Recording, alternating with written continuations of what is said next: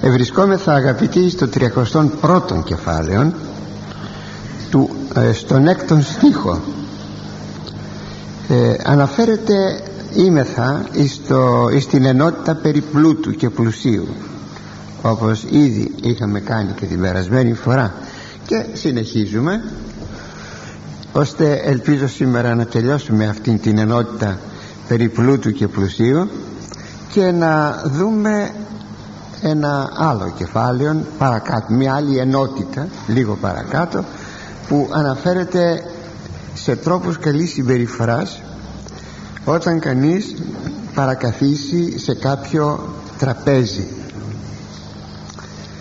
Λοιπόν πολλοί εδόθησαν εις πτώμα χάριν χρυσίου και γεννήθη η απώλεια αυτών κατά πρόσωπον αυτών δηλαδή πολλοί χάριν του χρυσίου έγιναν πτώμα και ερήπια και είδαν σύντομα μπροστά των την καταστροφή του.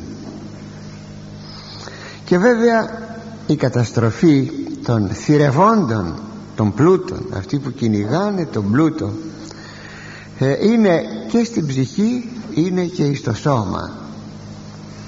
Στην ψυχή η καταστροφή είναι ότι έχουμε πει σε προηγούμενα κεφάλαια σε προηγούμενες ομιλίες όπως θα ενθυμίστε. Ε, σε αυτούς τους ανθρώπους οι οποίοι κυνηγάνε των πλούτων των χρυσίων των χρυσών δεν μένει ο καιρός για πνευματικό ανεφοδιασμό. Και είναι, είναι πολύ λυπηρό γι' αυτό, ε, γι αυτό δεν εκκλησιάζονται. Δεν μελετούν τον Λόγο του Θεού. Δεν προσεύχονται. Επειδή επειδή πάντοτε δεν έχουν καιρό. Για φανταστείτε. Δεν έχουν χρόνο. Οι άνθρωποι πλουτίζουν. Η περίπτωση μας ε, θυμίζει την παραβολή των καλεσμένων στο δείπνο το μεγάλο δείπνο εκείνο που είναι το δείπνο της Βασιλείας του Θεού που ο ένας αγοράζει χωράφια ο άλλος αγοράζει βόδια ο άλλος παντρεύεται πάντως όλοι δεν αδειάζουν δεν έχουν καιρό. Σκεφτείτε.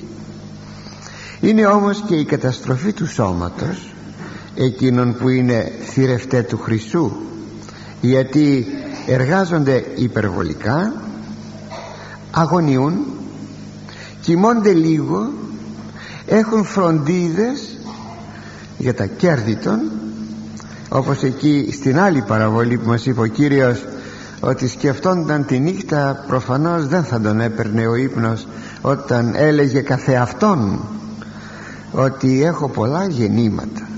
Τι να κάνω πού να τα βάλω; Α σκέφτηκα. Σχέδια σχεδιασμοί της νυχτός καθελόμουτας αποθήκας και μίζωνας οικοδομήσω. Θα γκρεμίσω τις παλιές αποθήκες και θα κτίσω ε, μεγαλύτερες για να βάλω εκεί τα γεννήματά μου. Και τότε και θα πω στην ψυχή μου σαν πως η ψυχή να τρώει η ψυχή μου έχεις ε, αγαθά κείμενα εισέτη πολλά. Ε θα ζήσεις. Εισέτη πολλά. Και έτσι σύντομα οι άνθρωποι αυτοί με τον τρόπο που τοποθετούνται σύντομα σας είπα ε, καταραίουν και σωματικά αρρωσταίνουν. Και πηγαίνουμε εις τον επόμενον στίχον τον έβδομον. Ξύλων προσκόμματος εστί της ενθουσιάζουσιν αυτό και πας άφρον αλώσετε ε, εν αυτό. Δηλαδή ο Χρυσός είναι παλούκι σκάνδαλον σκάνδαλον αυτό θα πει ξέρετε. Ένα παλούκι το οποίο δεν βλέπω εις το δρόμο που περπατάω και εκεί σκοντάφτω και πέφτω. Αυτό δηλαδή που λέγεται σκανδαλίζουμε και βέβαια κατά μεταφορικών τρόπων από το, το υλικό πάμε στο πνευματικό. Δηλαδή ε, όχι να είναι τώρα κάποιο παλούκι στο δρόμο αλλά μεταφορικά γιατί κάτι με σκανδαλίζει και πέφτω και δεν προχωρώ και ιδίως στην πνευματική ζωή, ζωή. λοιπόν ο Χρυσός είναι παλούκι που σκοντάφτουν όσοι είναι θειασότες του και αγαπητοί μου η απόδοση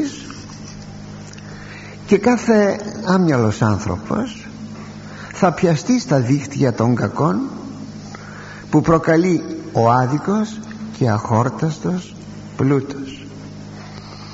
Πράγματι ο Χρυσός είναι παλούκι και ως κοντάφτουν οι άνθρωποι.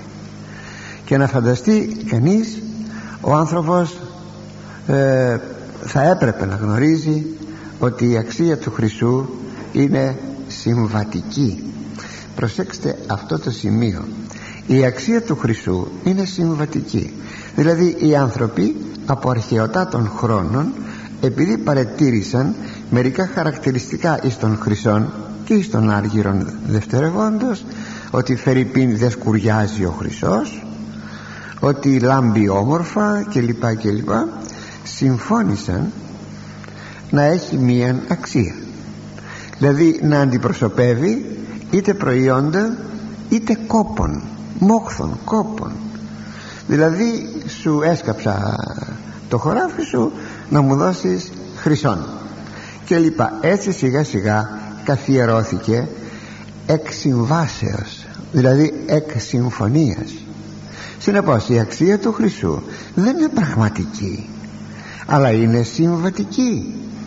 Θυμάμαι όταν ήμουν έφηβος διάβαζα ένα όμορφο βιβλιαράκι είναι Ρόμπισον Κρούζε Ρόμπισον Κρούζος όπως το μεταφέρουν στα ελληνικά του Ντάνιελ Ντεφόε του 16ου αιώνα ένας Άγγλου ε, με δύο λόγια έχει ως εξής. Ήταν ζωηρό παιδάκι πολύ ζωηρό παιδί. Ε, στην Αγγλία αυτά γίνονται. Μπαίνει σε ένα πλοίο μέσα χωρίς να ειδοποιήσει τους γονείς του.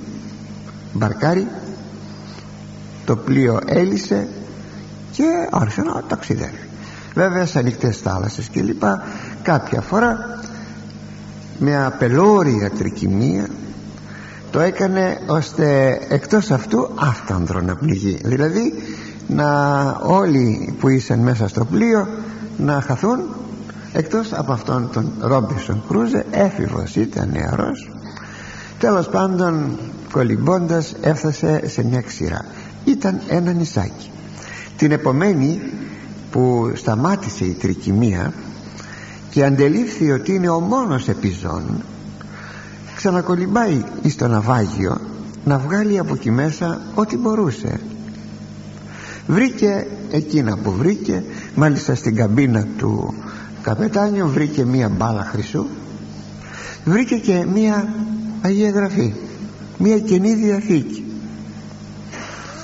Και τότε τα πήρε βέβαια αυτά ό,τι μπορούσε και κάτι άλλο λίγο στάρι βρήκε με το οποίο άρχισε γιατί έμεινε 20 χρόνια εκεί σε αυτό το νησί και λοιπά και λοιπά. Είναι μια όμορφη περιπέτεια και πάρα πολύ ενδιαφέρουσα και από πνευματικής πλευράς γιατί πάρα πολύ συχνά αναφέρεται στην λεγόμενη θεία στην λεγόμενη στην θεία πρόνοια πως ο Θεός φροντίζει τούτο ή εκείνο.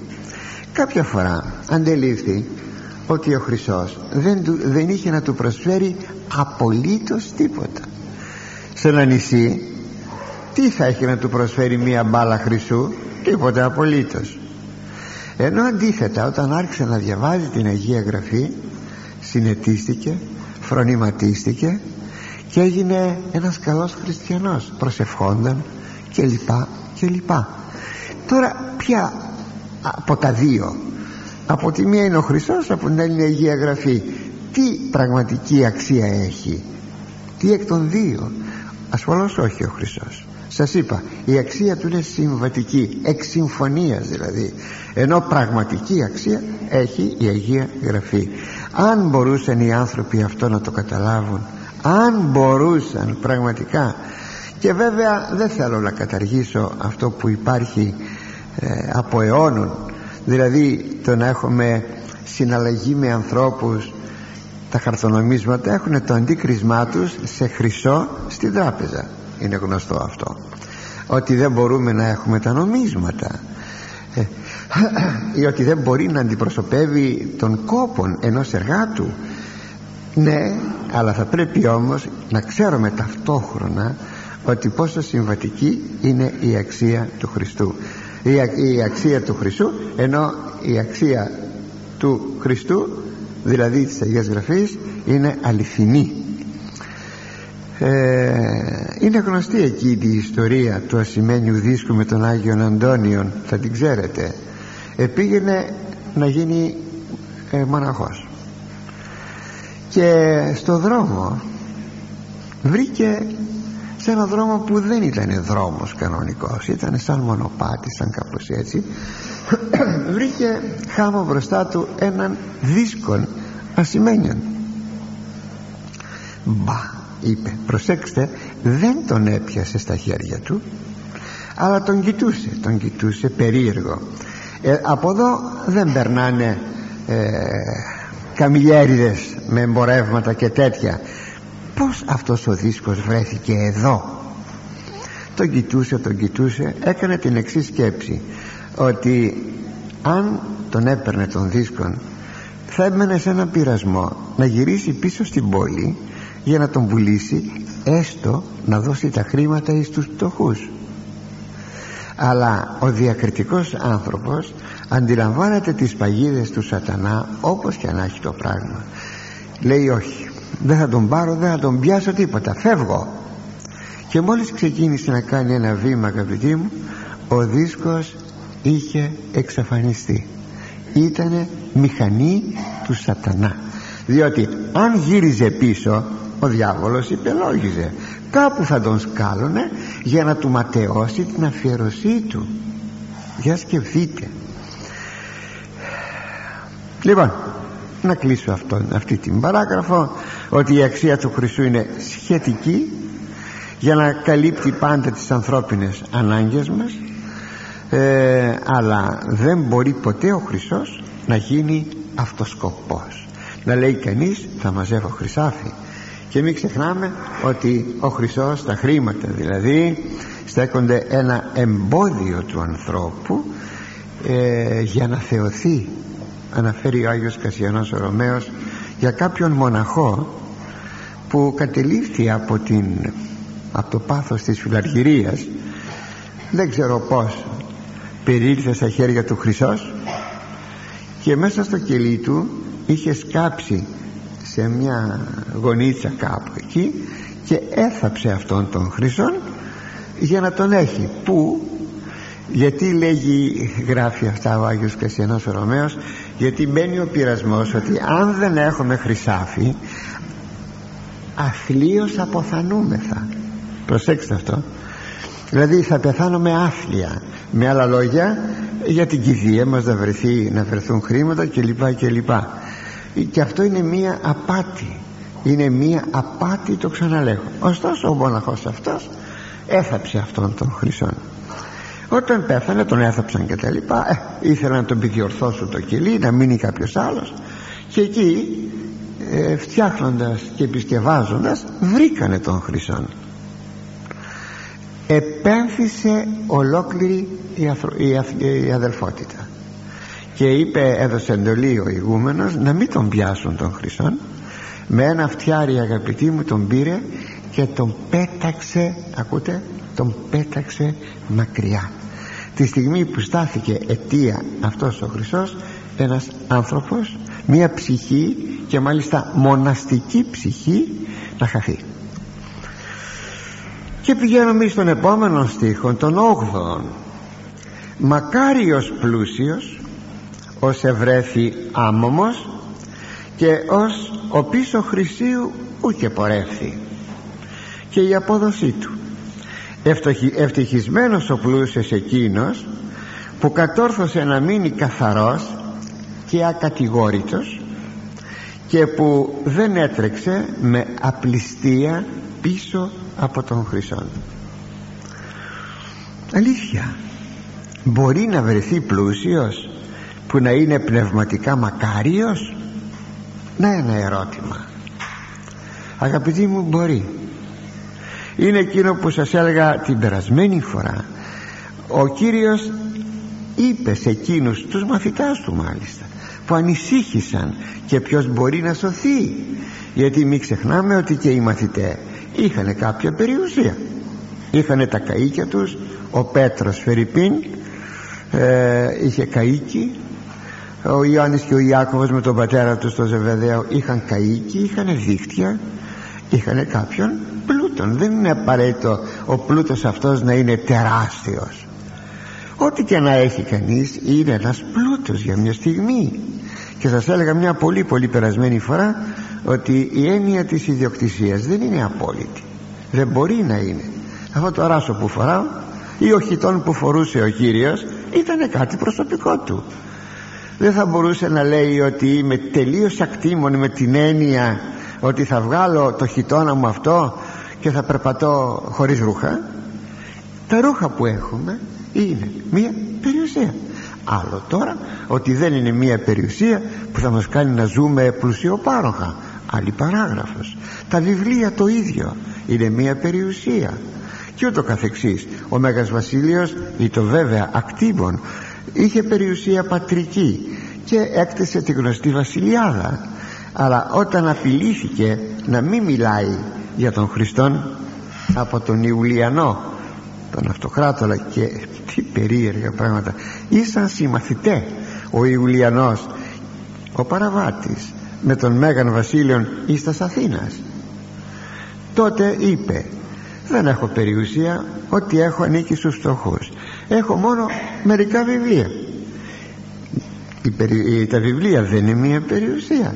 Αλλά είπαμε δεν είναι η περιουσία εκείνη η οποία θα μπορούσε να αποδώσει όπως βέβαια σε έναν πλούσιο. Ωστόσο η απόλυτος ιδιοκτησία δεν υπάρχει. Είναι ουτοπία. Ότι όταν μιλάμε για ιδιοκτησία πρέπει να εννοούμε ε, εκείνο το παραπέρα το παραπάνω για να ζήσουμε. Έτσι αγαπητοί εδώ η απορία των μαθητών. Και ποιος λέγει μπορεί να σωθεί. Και ο Κύριος είπε ότι αυτό παρανθρώπης είναι αδύνατον. Αλλά αυτό δεν αδυνατεί βέβαια εις τον Θεόν. Παρά Θεό δε πάντα δυνατά εστί. Τι εννοούσε όταν είπε αυτό ο Κύριος ότι όταν ο πλούσιος δεν εμποδίζεται από τα αγαθά του πλούτου.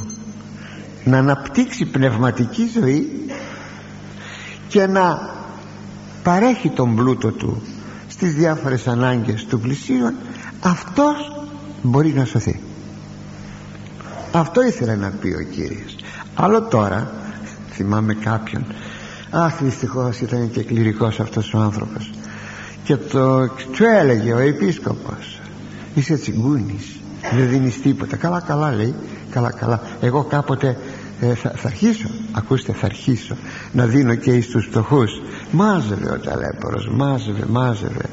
Αγαπητοί μου όσο μπορώ να ξέρω και όσο, όσο μπορώ να καταλαβαίνω όταν κανείς έτσι σκεφτεί ούτε σήμερα ούτε αύριο δεν πρόκειται να δώσει ελεημοσύνη.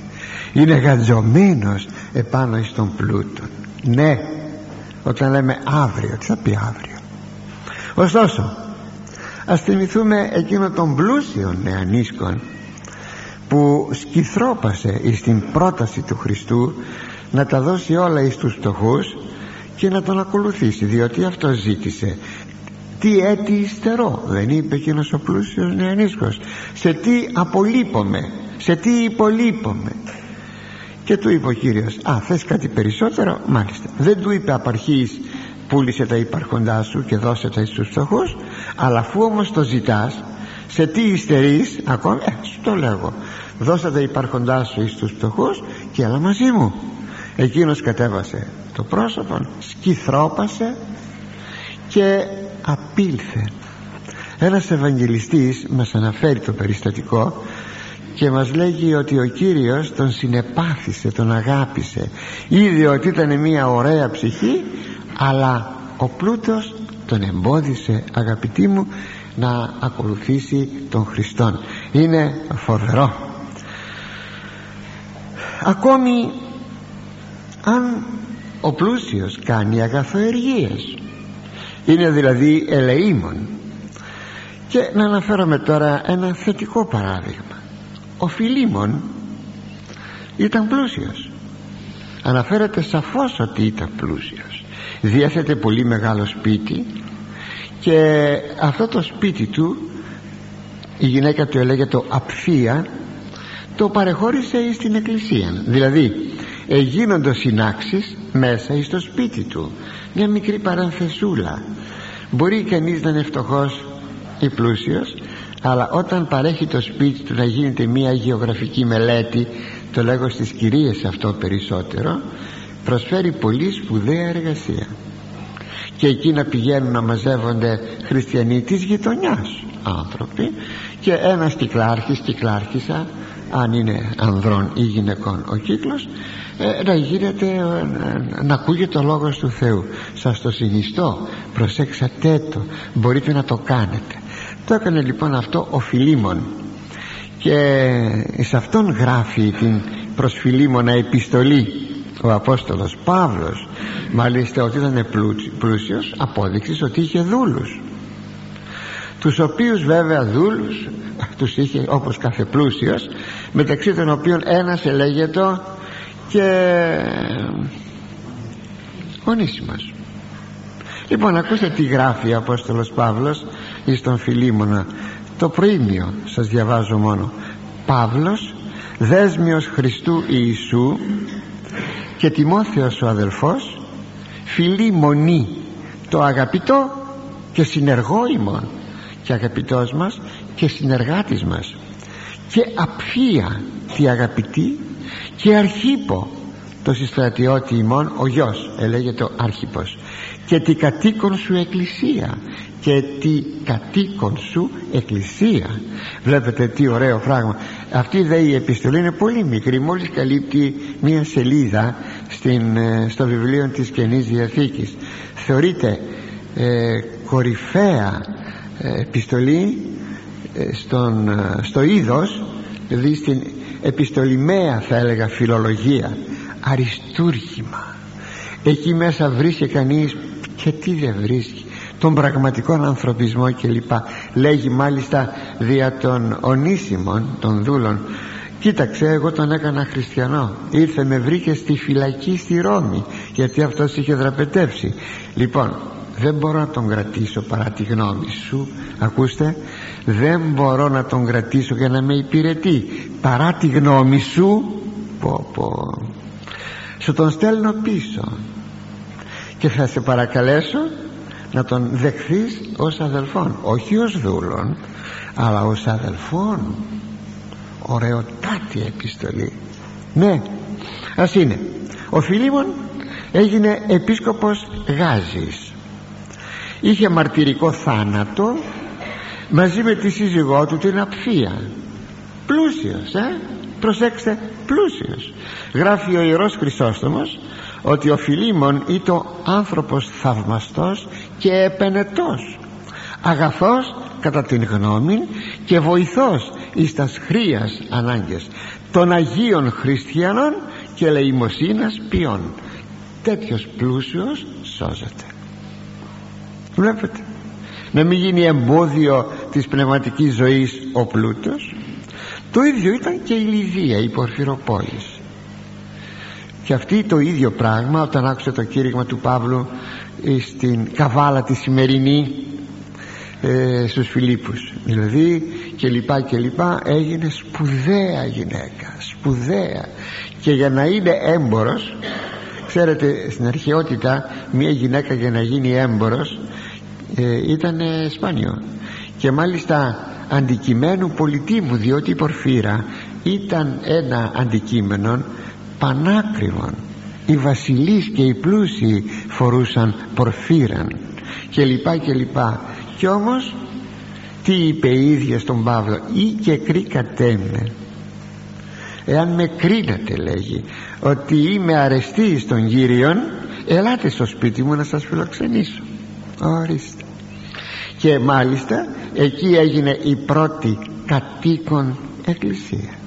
Φέρετε ακόμη; Η Οσία Φιλοθέη η Αθηναία η Μπενιζέλου όπως ήταν το επίθετό της που είναι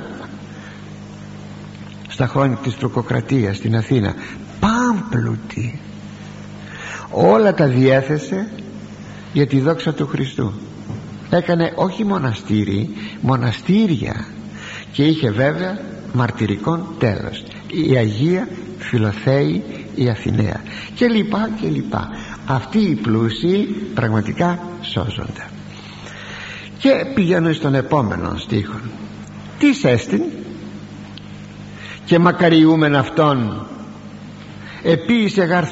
Επίησε γαρ, θαυμάσια εν λαό αυτού; Δηλαδή ποιος είναι αυτός; Ο ακατηγόρητος πλούσιος; Θα τον καλοτυχήσουμε και θα τον συγχαρούμε γιατί έπραξε έργα θαυμαστά στο λαό του. Αγαπητοί μου στην κατηγορία των μακαρίων πλουσίων είναι και οι λεγόμενοι τουλάχιστον παροιμήν στους Έλληνας. Η λεγόμενη εθνική ευεργέτε. Από πού μπορώ να το πω αυτό που λέει επίησε γαρ θαυμάσα εν, εν λαό αυτού δηλαδή είναι ευεργέτης στο λαό του συνεπώς εθνικός ευεργέτης. Αυτοί οι εθνικοί ευεργέτε που διέθεσαν για να μην αναφερθώ σε ονόματα διέθεσαν κολοσιαίες περιουσίες για ορφανοτροφία, νοσοκομεία, ανώτατες σχολές, πανεπιστήμια και εν γέννη φιλανθρωπία. Και αυτοί βλέπετε δεν κράτησαν για τον εαυτό τους τον πλούτο αλλά τον διέθεσαν και προχωρούμε στον δέκατον στίχον. Τις εδοκιμάστη εν αυτό και ετελειώθη και έστε αυτό εις καύχησιν τις εδύνατο παραβίνε και ου παρεύει. Και ποιήσε κακά και και ποιήσε. Ποιος υπέστη λέγει την δοκιμασία και τους πειρασμούς του πλούτου και βρέθη τέλειος; Αυτό θα είναι για αυτόν σε καύχηση και έπαινο. Ποιος στην επιθυμία του πλούτου μπορούσε να παραβεί το θέλημα του Θεού και δεν το παρεύει; Και μπορούσε να διαπράξει αδικίες και δεν τις διέπραξε; Ποιος λέει είναι αυτός ο πλούσιος; Αυτά τα ωραία ρητορικά ερωτήματα που θέτει εδώ ο Ιερός Συγγραφεύς εκφράζουν την ομορφιά της ψυχής του πλουσίου που δεν χάλασε από τον πλούτο. Δεν χάλασε από τον πλούτο γιατί χαλάει ο άνθρωπος. Λέγει ο ψαλμοδός το αργύριον αυτού ούτε έδωκεν επιτόκο λέει για έναν τέτοιον πλούσιο που δεν είναι χαλασμένος λέγει εις τον 14ο ψαλμόν το αργύριό του τα χρήματά του δεν τα έδωσε λέει επιτόκο. Λέγαμε ενθυμίστε σε περασμένα θέματά μας ότι ο τόκ, συγγνώμη, ο δανεισμός ή το αρετή ή το μία μορφή ελεημοσύνης διευκολύνει στον άλλον με τον όρον ότι δεν θα υπάρχει ο τόκος. Αυτός λοιπόν έδωσε τα χρήματά του ε, χωρίς τόκον είναι εκείνο το οποίο λέει ο Κύριος δανείζεται το ρήμα δανείζω προφανέστατα προϋποθέτει την επιστροφή του κεφαλαίου. Και λέει δανείζεται λέει ο Χριστός μηδέν απελπίζονται δηλαδή από και ελπίζω το από και ελπίζω είναι ο τόκος. Δεν έχει την έννοια του απελπίζομαι προσέξτε που είναι στην ελληνική μας χωρίς να έχετε το διάφορον του τόκου εδώ λοιπόν λέει ο ψαλμοδός το αργύριον αυτού ούτε έδωκεν επιτόκο και δώρα επαθόης ούτε έλαβεν. Δηλαδή δώρα για να βλαφτεί ο αθώος ο συνήθως γίνεται δεν έλαβε. Ε, οποίον ταύτα ούσα λευθύσετε εις τον αιώνα. Εκείνος που δείχνει ως πλούσιος τέτοια συμπεριφορά δεν θα σαλευθεί στον αιώνα. Θα μείνει με τον πλούτον του με την υγεία του και τα λοιπά δεν θα σαλευθεί στον αιώνα. Δεν θα τα χάσει τα υπάρχοντά του γιατί είναι ευλογημένα από το Θεό. Μένει δηλαδή ένας όπως λέμε inoxidable το λέμε ένας ανοξίδωτος δεν οξυδούται δεν σκουριάζει. Ένας ανοξίδωτος άνθρωπος. Από χαμηλά ε, ή αμαρτωλά συμφέροντα. Είναι αγαπητοί μου λίγοι αυτοί οι πλούσιοι. Είναι πάρα πολύ λίγοι. Έχουν ζυγίσει και το, των υλικών και των πνευματικών πλούτων και βέβαια γνωρίζουν την αξία και του ενός και του άλλου ποτέ δεν πρόδωσαν την αξία του πνευματικού πλούτου χάρη του υλικού πλούτου. Κάτι που θα έπρεπε να υπήρχε βέβαια στους χριστιανούς έτσι θα πρέπει να ήταν.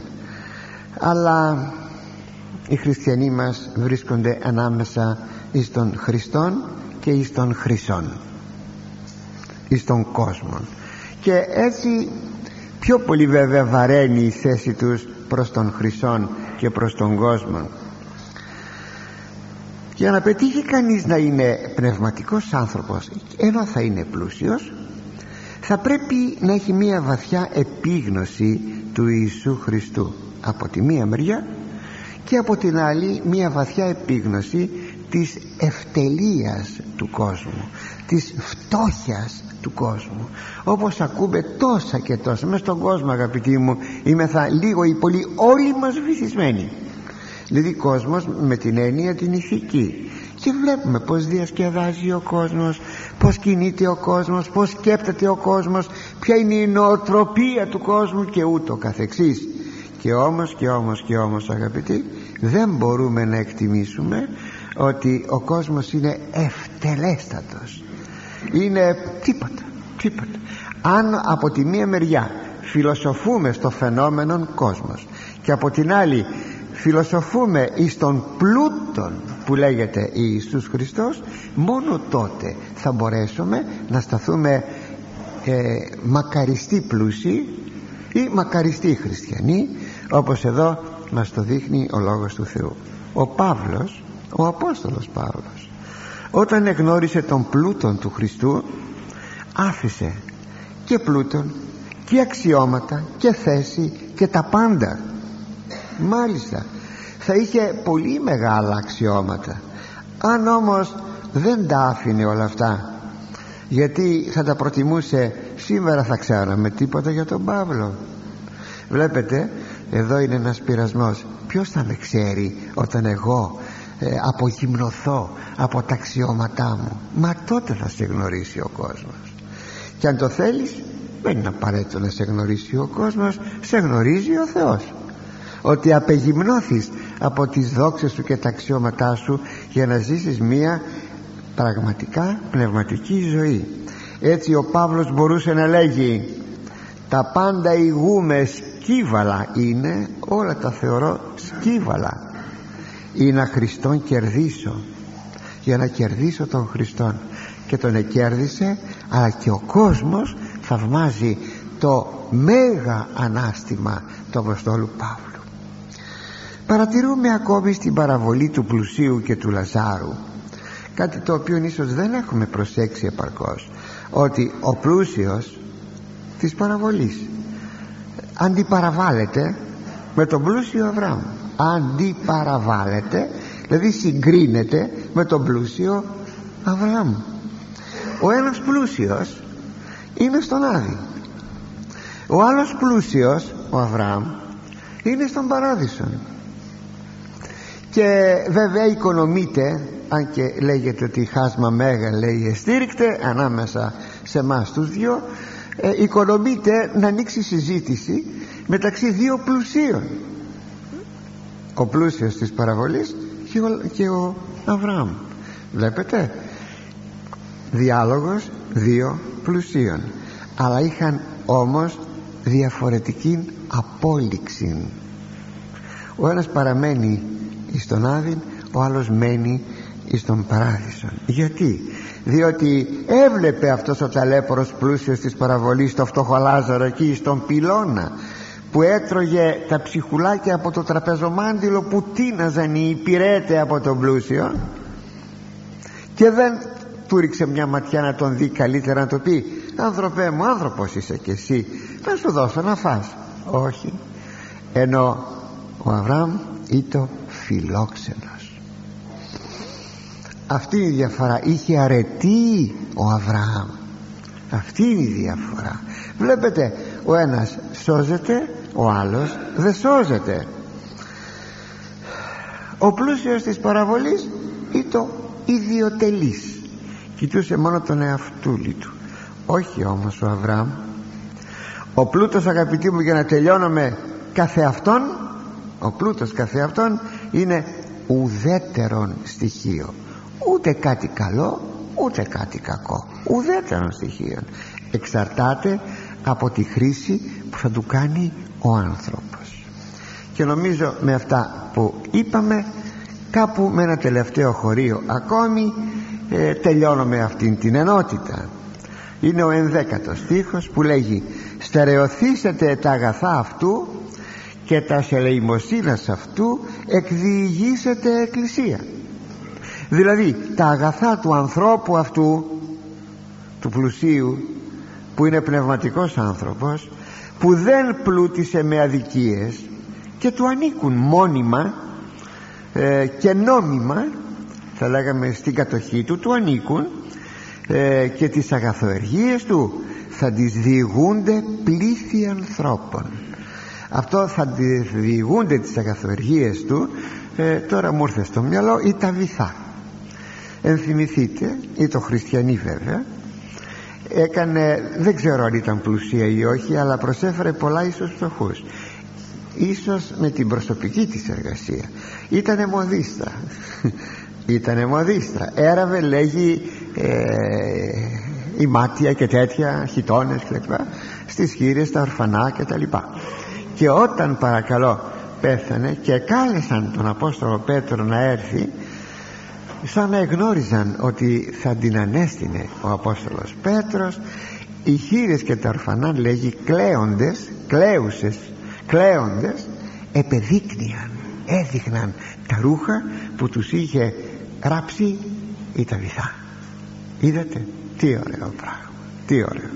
Και ακόμη αν θέλετε κάτι άλλο πάλι συνειρμικά θυμήθηκα ε, ότι δώσατε λέει η ελεημοσύνη από τον μαμονά της αδικίας. Η λέξη μαμονά ή μάλλον δεν είναι λέξεις είναι όνομα. Ε, θα πει είναι ο Θεός του πλούτου. Ό,τι παροιμήν στους Έλληνες είναι ο, ο Ερμής. Ο Ερμής Θεός του εμπορίου βέβαια και του ταχυδρομείου και λοιπά αλλά πάντως του εμπορίου. Και έτσι όπως λέμε οδός Ερμού και βάζουμε την ονομασία αυτή σε ένα εμπορικό δρόμο της πόλεως ποιήσατε λέει ε, ελεημοσύνη από τον μαμονά της αδικίας. Δηλαδή από το Θεό Ερμή να το πούμε ελληνικά ε, που είναι Θεός αδικίας. Γιατί για να γίνεις πλούσιος αρπάζεις και λοιπά και λοιπά ώστε και δώσατε ελεημοσύνη. Ώστε σε εκείνους που δώσατε ελεημοσύνη να σας υποδεχθούν όταν θα φύγετε από τον κόσμο αυτόν. Δηλαδή οι καλές σας πράξεις η ελεημοσύνη σας να προηγούνται από εσά εις τον θάνατο. Θα πεθάνετε θα πεθάνετε θα πεθάνουμε όλοι. Να σας υποδεχθούν οι καλές αυτές πράξεις σας. Σπουδαίο. Εδώ βλέπουμε σε αυτόν τον στίχο σας είπα και τελευταίος αναφέρεται στους τρεις τελευταίους στίχους τους προηγουμένους εκεί που μακαρίζεται ο ενάρετος πλούσιος. Επειδή τα αγαθά τα αγαθά του έχουν ευλογηθεί από το Θεό. Γι' αυτό θα του μένουν και μόνιμα. Ο άδικος πλούτος βρίσκει τη δικαίωση της παροιμίας που λέγει διαβολομαζώματα ανεμοσκορπίσματα προσέξτε το λαός το λέει, το λέει ανάποδα. Λέει ανεμομαζώματα διαβολοσκορπίσματα. Δεν είναι τόσο σωστό γιατί τα μαζεύουμε το διάβολο διαβολομαζώματα τα μαζεύω με το διάβολο τα χρήματα αλλά ο άνεμος μου τα παίρνει και τα ξανεμίζει. Ίσως σωστοτέρα είναι αυτή η έκφραση όπως με εκείνον τον βοσκό που κάποιος λέει βρέθηκε αυτός άρμεγε και βρέθηκε κάποιος και του λέει θες να γίνεις πλούσιος; Ναι λέει θέλω να γίνω πλούσιος βάζεις στο γάλα σου νερό ε, έβαζε νερό κάποια φορά λοιπόν έγινε μια μεγάλη πλημμύρα του πήρε το ποτάμι τα πρόβατά του όλα και αυτός οδύρετο πάλι εμφανίστηκε αυτός ο άνθρωπος ήταν ο διάβολος.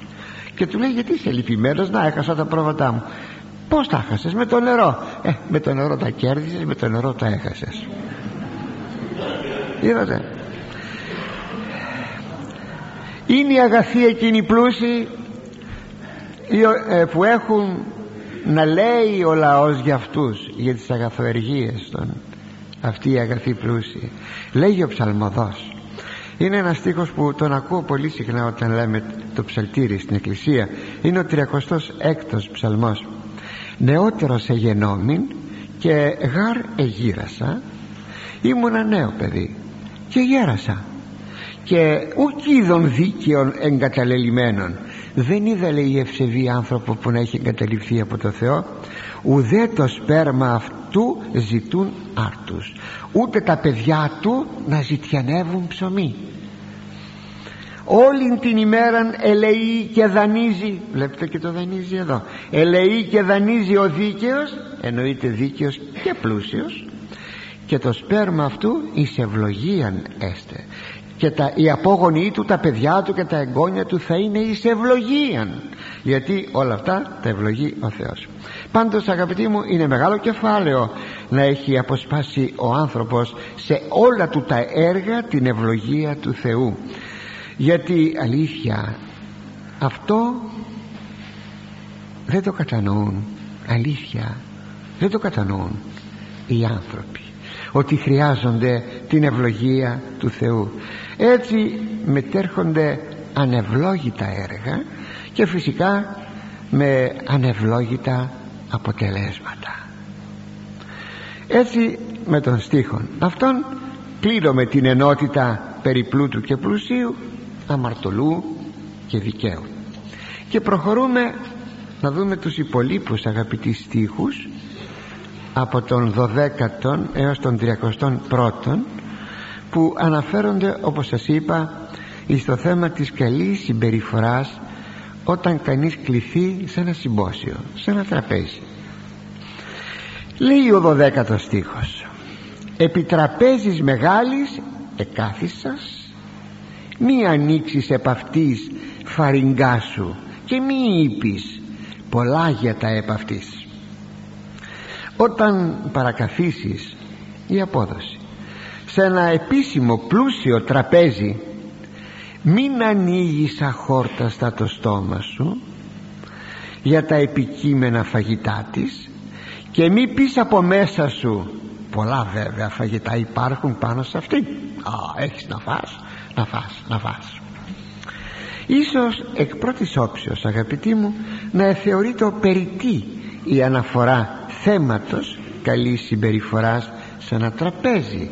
Τι δηλαδή εκεί φτάνει ο λόγος του Θεού θα έλεγε κάποιος. Και όμως ο πνευματικός άνθρωπος έχει και οφείλει να έχει σφαιρική σφαιρική συμπεριφορά για όλα τα πράγματα. Το πως θα παρακαθίσεις σε ένα τραπέζι σαν καλεσμένος δεν είναι έξω από την ε, πνευματικότητα; Όχι θα δούμε. Θα πρέπει θα το δούμε καθόλου το μήκος των, των στίχων αυτών. Πρέπει να καθίσεις στο τραπέζι σαν παιδί του Θεού. Καλλιεργημένος άνθρωπος. Έτσι όταν έχεις μια καλή συμπεριφορά ένα καλό τρόπο στο τραπέζι που κάθισες δείχνεις τον πολιτισμό σου. Δείχνεις και την καλλιέργειά σου την πνευματική ο κόσμος είναι γνωστό προσφέρει το λεγόμενο savoir vivre. Θα το έχετε πάρα πολλές φορές ακούσει. Υπάρχουν και εγχειρίδια βιβλία που αγοράζει κανείς από τα βιβλιοπολία για να μάθει τους καλούς τρόπους όταν έχει μία επικοινωνία με τους άλλους ανθρώπους. Αυτό βέβαια είναι μία ευγένεια. Δεν το απορρίπτω αλλά είναι εξωτερική ευγένεια. Πως να μάθεις να κάθεσαι να πιάνεις το μαχαίρο πύρουνο και δεν ξέρω τι η ευγένεια όμως αγαπητοί μου ανήκει ξαναλέγω στα παιδιά του Θεού τα οποία δεν αποβλέπουν μόνο κάτι το εξωτερικό αλλά και σε κάτι το εσωτερικό και αυτή είναι η διαφορά ανάμεσα στην ευγένεια του κόσμου και του Χριστού. Μην ξεχνάμε ότι η ευγένεια καλλιεργείται από τους πνευματικούς ανθρώπους. Ίσως δεν θα φανταζόσαστε ότι στο βιβλίο του ασκητικοτάτου Αγίου Ισάκ του Σύρου θα βρείτε ένα ολόκληρο κεφάλαιο περί ευγενίας. Μου έχει κάνει εντύπωση. Έχω κάνει το θέμα αυτό παλιότερα στα κατηχητικά σχολεία κλπ. Ναι γιατί είναι στοιχείων απλούστατα πνευματικότητος εξάλλου αυτός ο Κύριος μίλησε το πως θα συμπεριφερθείς όταν κληθείς σε ένα τραπέζι. Το θυμόσαστε; Ακούστε εδώ. Είπε μία μικρή παραβολή αξίζει να τη δούμε ε, η οποία λέγεται παραβολή της πρωτοκλησίας. Έλεγε δε προς τους ε, κλήθηκε ο Κύριος από ένα φαρισαίο. Κλήθηκε σε ένα τραπέζι. Βέβαια ήταν και πολλοί άλλοι που κλήθηκαν έλεγε δε προς τους κεκλημένους παραβολήν επέχον πως τας πρωτοκλησίας εξελέγοντο. Επέχω θα πει παρατηρώ με τα προσοχής. Πόσο με έχει θορυβήσει αυτό το επέχω του Θεού. Γιατί θα μου πείτε. Με προσέχει ο Θεός. Ναι με προσέχει. Και αν δεν κάθομαι καλά. Λοιπόν ο Κύριος μπήκε στην αίθουσα του συμποσίου στην τράπεζα τραπεζαρία. Πήγε σε μία γωνιά. Ίσως κάπου εκεί που να έχει μία καλή θέα των εισερχομένων ε, και κλειμένων και λέει επέχον πως τας πρωτοκλησίας εξελέγοντο το, η, πρωτο, η πρωτοκλησία είναι το πρώτο κάθισμα. Ας πούμε στα δύο κεφαλάρια του τραπεζιού ας πούμε όπως παροιμήν και τα λοιπά ε, έτσι κάθισε σε μια γωνιά και παρατηρούσε μόλις μπαίναν τρέχαν οι καλεσμένοι τι άθλιο θέαμα να πιάσουν θέση. Ναι να πιάσουν θέση καλή θέση εις το τραπέζι ναι. Και τότε είπε την παραβολή βλέπετε μας παρατηρεί ο Κύριος ακόμη και σε ένα τραπέζι ναι ναι το βλέπετε καθαρά είναι γραμμένα αυτά αν το θέλετε εις τον Λούκαν 14ο κεφάλαιο. Λοιπόν ακούστε. Λέγον δε προς αυτούς όταν κληθείς υπότινος στις γάμους μη κατακληθείς κατακληθείς το ρήμα κατάκληση και, και ανάκλυντρο και τελικά ήταν μικρά καναπεδάκια και ήταν, οι αρχαίοι έτσι τρώγανε ε, μισοξάπλωναν προσέξτε ακουμπούσαν με το ένα του χέρι τον αγκώνα επάνω στο ανάκλυντρο ας πούμε το αριστερό και με το δεξί τρώγανε. Πυρούνια δεν υπήρχαν τρώγανε με τα δάχτυλα. Προσέξτε το αυτό. Το πυρούνι είναι νεωτέρα επινόησης. Ενώ ήταν βέβαια γνωστή η πυρούνα Φερρυπίν η τρίανα του Ποσειδώνος ας το πούμε. Δεν είχαν σκεφτεί όμως να χρησιμοποιήσουν το μικρό πυρούνι στο τραπέζι. Είναι νεωτέρα σας είπα επινόησης. Ωστόσο μη κατακληθείς στην πρωτοκλησία μήποτε εντιμότερό σου ή και κλειμένος υπ' αυτού. Και ελθόν οσέ και αυτόν καλέσας ερήσει θα σου πει. Λέει μη πας στην πρώτη θέση μήπως εκείνος που σε κάλεσε και εσένα και εκείνον στον οποίον προορίζει καλή θέση και σου πει ερήσει θα σου πει ε, δώσ' τούτο τόπον σήκω και δώσε τον τόπο αυτόν την καρέκλα αυτή δώσ' είναι τώρα σε αυτόν που εγώ κάλεσα. Και τότε άρξει με τεσχήνη στον έσχα των τόπων παρέχει. Τότε με ντροπή θα, θα σηκωθείς. Επειδή δεν θα έχουν καταληφθεί όλες οι θέσεις θα πας εις των τελευταίων τόπων αλλά όταν κληθείς πορευθείς ανάπεσε εις τον έσκα των τόπων. Πήγαινε στον τελευταίο τόπο τελευταία καρέκλα είναι όταν έλθει ο και σε ύπηση. Εκείνος που σε κάλεσε θα σου πει φίλε προσανάβηθη ανώτερον προσανάβηθη ανώτερον.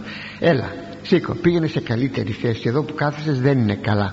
Τότε έστεση δόξα ενώπιον των συνανακειμένων τότε δοξάζεσαι. Το άλλο ντροπιάζεσαι.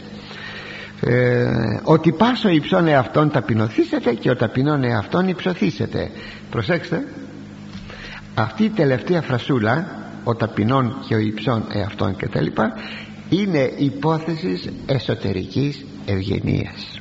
Αυτή είναι η διαφορά ανάμεσα στην κοσμική ευγένεια και την πνευματική ευγένεια. Ο κόσμος αγνοεί τι θα πει ταπείνωση τι, τι πράγματα είναι αυτά. Τα αγνοεί παντελώς. Εδώ σας είπα είναι η διαφορά. Ο πνευματικός άνθρωπος έχει την ευγένεια από μέσα του και την πιστεύει. Δεν ε, βλέπει τα πράγματα με μια νητοπάθεια ότι τι να κάνω ε, έπιασα αυτή τη γονίτσα. Όχι πιστεύει αυτό που κάνει. Και τώρα ας δούμε το αναφερθέν αυτό χωρίον. Βέβαια σε όλη μας τη ζωή θα τύχει να καθίσουμε σε πλούσια και επίσημη τράπεζα. Α, κάποια φορά ίσως ναι.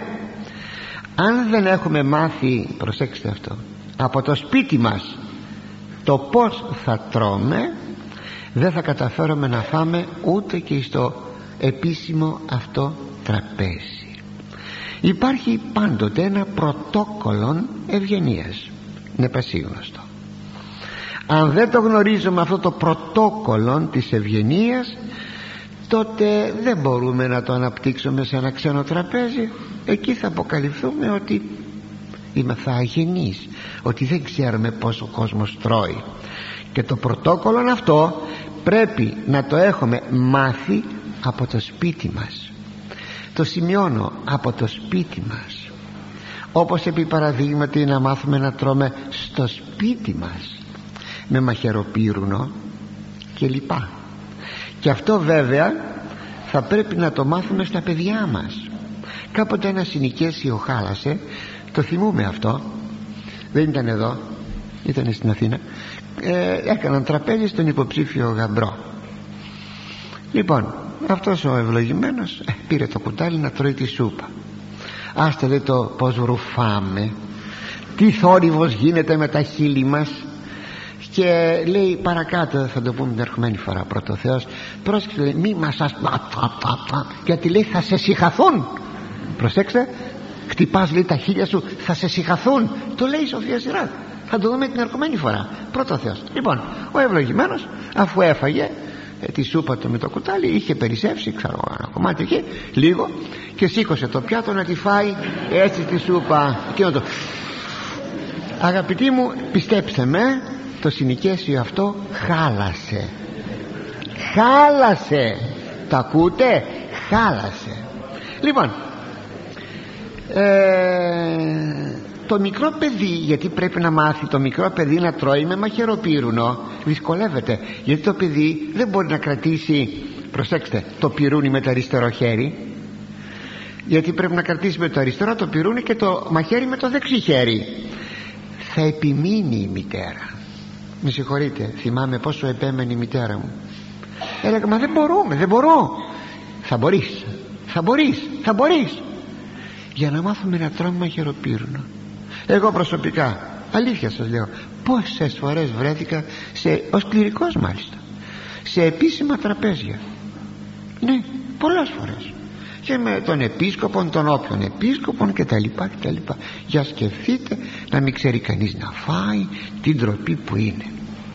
Και λέει εδώ μην ανοίξεις επ' αυτής φαριγγά σου μην ανοίξεις λέει το φαριγγά σου από εκεί που πάνε οι τροφές. Ε, και πεις ε, που δείχνει πλεονεξία ε, πλεονεξία. Τότε είναι κάτι πολύ φοβερό. Και πεις πω πω άφθονα φαγητά. Και να θέλει να κρυφτεί κανείς στην έκπληξή του αυτή δεν θα τα καταφέρει. Θυμάμαι κάποτε σε μια δεξίωση στην στρατιωτική λέσχη Λαρίσης. Είδα έναν κληρικό πόπο ακριβώς εδώ. Επέπεσε εις εκείνα τα οποία υπήρχαν. Επέπεσε. Πω ντροπή και μοιάζει σαν να μην έφαγε ποτέ κανείς τη ζωή του. Ο τρόπος που τρώγει τον προδίδει ότι είναι ακαλλιέργητος άνθρωπος.